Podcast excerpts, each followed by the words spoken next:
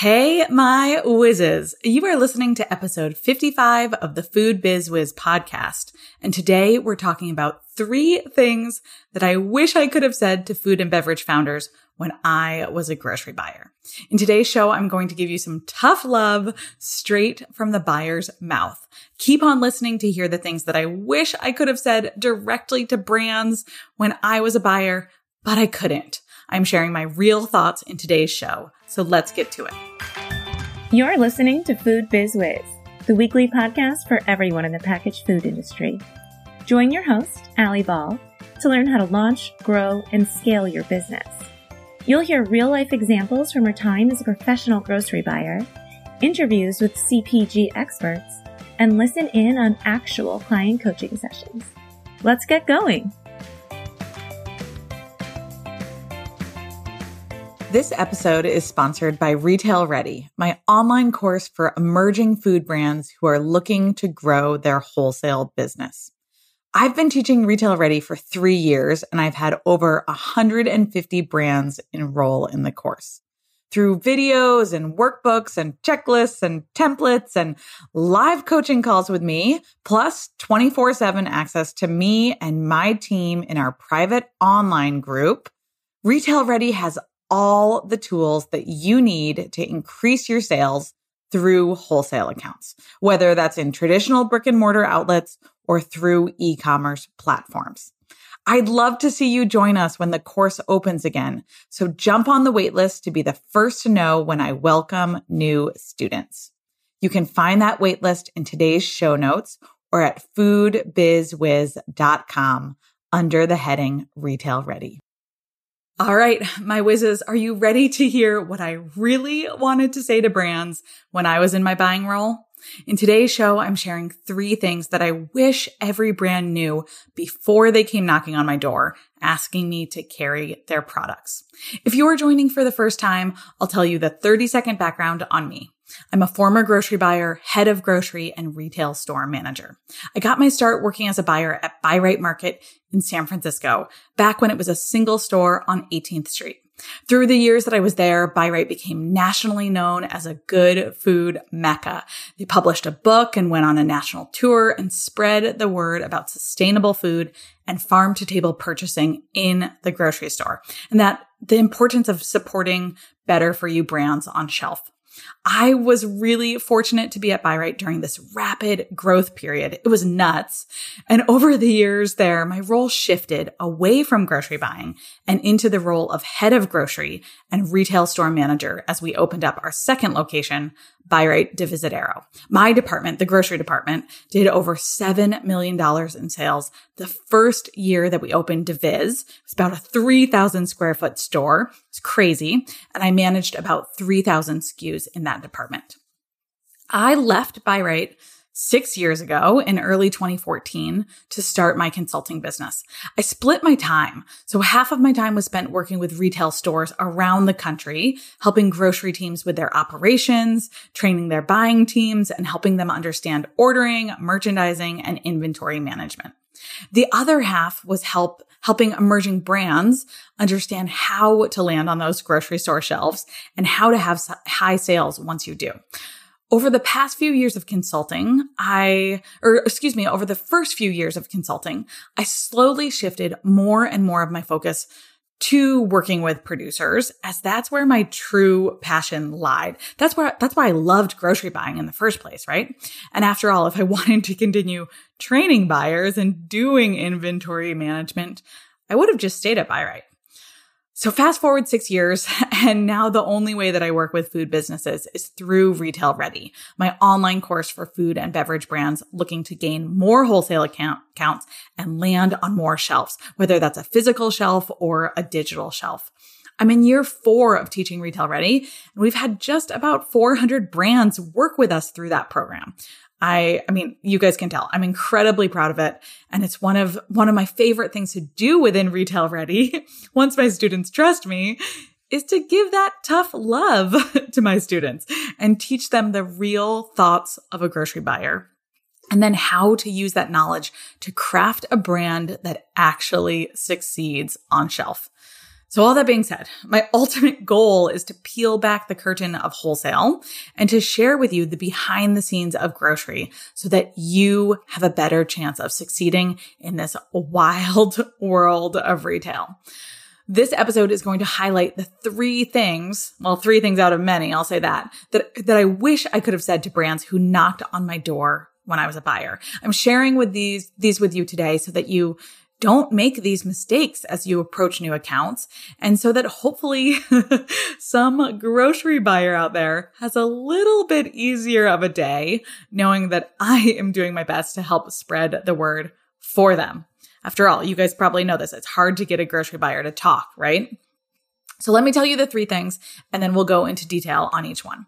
So number one, as a grocery buyer, I don't care that your product is delicious.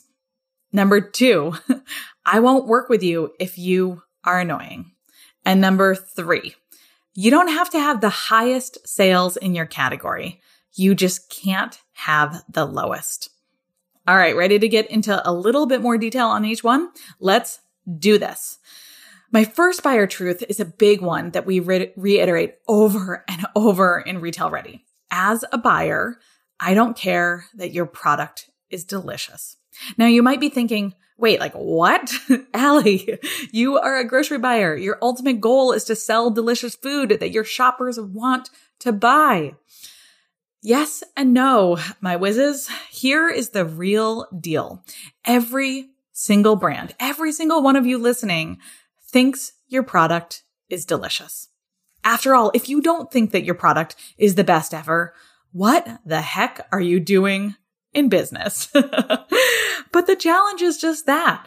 If we all think that our product is the tastiest, the freshest, the most values driven, the best source, the most sustainable, blah, blah, blah, right? It is simply not true. You, the producer, obviously go into business because you think that your product's the best, right? If you didn't think that, you wouldn't work so hard creating and promoting your product and figuring out how to grow your business. The truth here is that taste is subjective. You might think that you make the best ketchup of all time, but I guarantee you that lots of people are still going to prefer the flavor of Heinz. You might think that your small batch cider made with heirloom varietals is the most delicious beverage ever. But there are a whole lot more people who turn to Angry Orchard when they go to the grocery store. Okay. So when you craft a buyer pitch that is centered around how delicious your product is, you lose a buyer's interest almost immediately. I wanted to scream from the rooftops that the taste of your product is only one tiny factor that goes into whether or not I'll carry your brand. Okay. So as a buyer, my ultimate goal is to have high sales in my categories. My sales numbers help me achieve my financial goals that revolve around margin milestones or reducing shrinkage or some other financial indicator. And the taste of your product is not what convinces me that you are going to help me hit those goals. After all, Okay, that shopper cannot tell that your pickled onions are really delicious just by looking at the jar. At Bi-Rite, our shoppers assume that everything we put on the shelf is delicious, right? I still talk about it in the present tense like I'm there. That's how devoted I am to Bi-Rite. I love, I love them. So, so that was the baseline for everything that we decided to stock. So your pitch had to go way beyond the fact that your product is tasty or sustainably made, right? Okay, so that is buyer truth number one. That fact that your product is delicious, the fact, that fact as a whole, that fact that your product is delicious has very little to do with whether or not I decide to carry you. When you are stuck in this belief that your product's the best ever, you don't craft a pitch that is of much interest to a buyer. Okay, now onto truth number two. I won't work with you if you are annoying. There. I said it. when I was a buyer, I would get about two dozen new brands pitching to me every single week, which meant that I really had my pick for our shelves. As a buyer, this meant that I could select the best of the best for our store, carefully curating our assortment and ensuring that I was choosing the brands that were best in line with our store's values and most likely to hit my financial goals as a buyer. But what does that mean for you as a producer? Well, it means that if I, if I have any indication that you are going to be annoying to work with, I'll just move along to the next brand. This is the tough love I told you I was going to give you. So I need to tell you that I, I did feel a little bit mixed about sharing the secret so publicly on the podcast today, but I do think that it needs to be said. Buyers want to do business with easygoing, trustworthy, reputable vendors. If you seem like you're going to be a pain in the butt to do business with, why would I waste my time getting into that challenging relationship? So what, what is annoying to a buyer? I know that's your next question, right? What does it mean to be a challenging vendor? Well, it's different for each buyer. After all, we, we each have our own pet peeves, but there are some universal truths to being a great business partner. And I would see them ignored every day when I was a buyer. It was shocking. I'm just going to rattle off a few for you guys. Show up on time to your buyer meetings. Don't take more time than you were promised. Don't assume I'm going to taste side by side with you. Don't swing by unannounced in the bit, bit, ugh, excuse me, in the middle of my busy workday. Don't call me when I'm trying to hit my order deadlines. Don't pitch to me during the fourth quarter.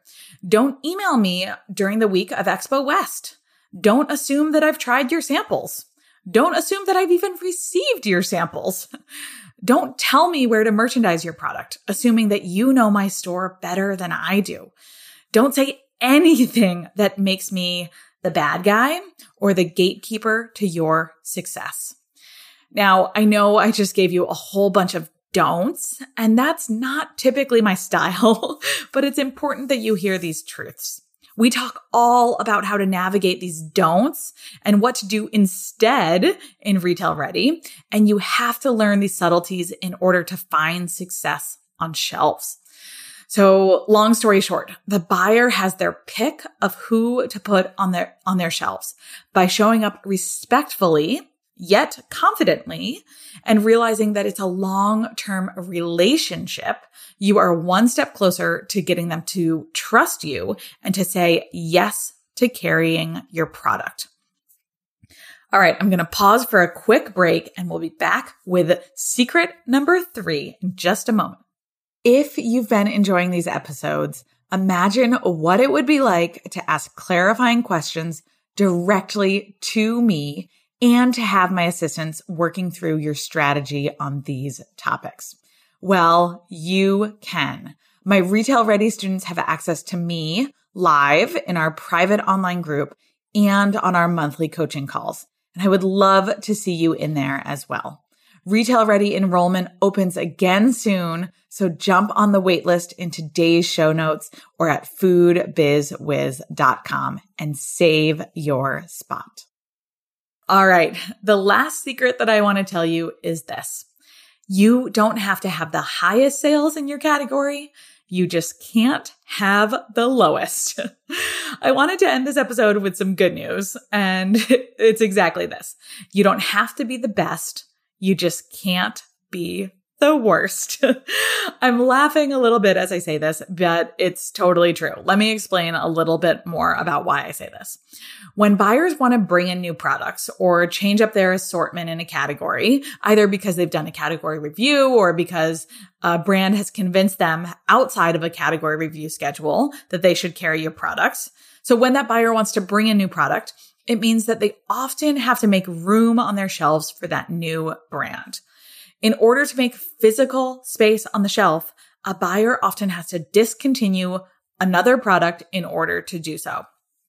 If we go back to that buyer's original goal of meeting their sales numbers or financial targets, you know, buyers are numbers people, we understand that a buyer is naturally going to discontinue the slowest selling product in your category, right? Does that make sense? So because they're placing a bet that, that your new product that, that they're going to bring in is going to capture more sales than what they currently have on the shelf, they're always discontinuing the slowest selling product. So what does the buyer do?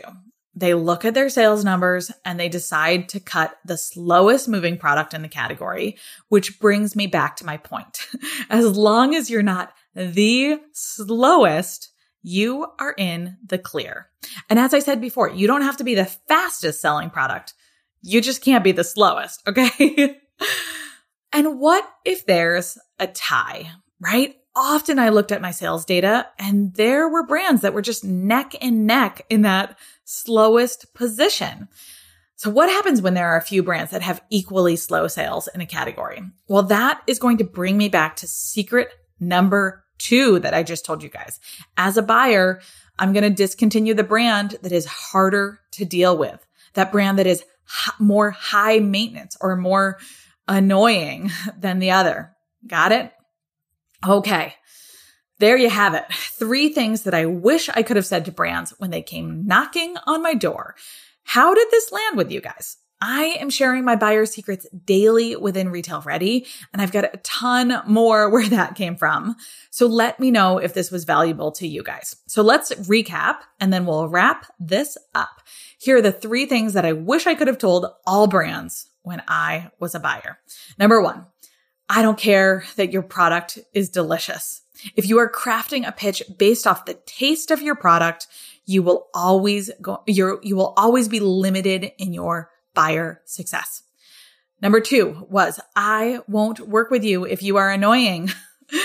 oh man, this one's hard to hear, right? I can't tell you how many vendors I ignored, how many emails I deleted, or how many, how many brands I said no to just because they seemed like high maintenance brands.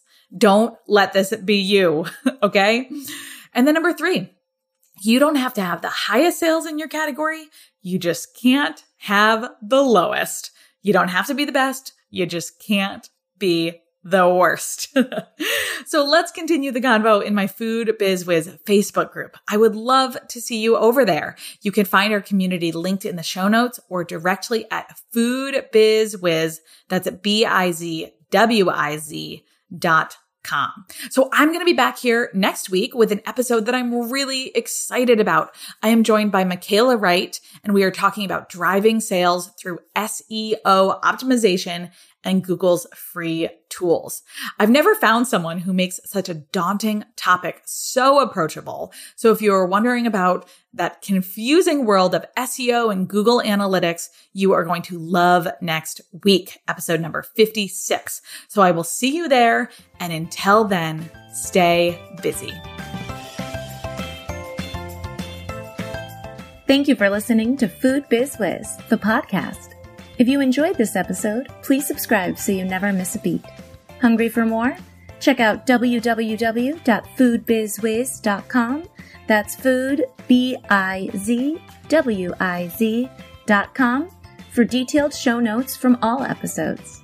Thanks again for tuning in and stay busy.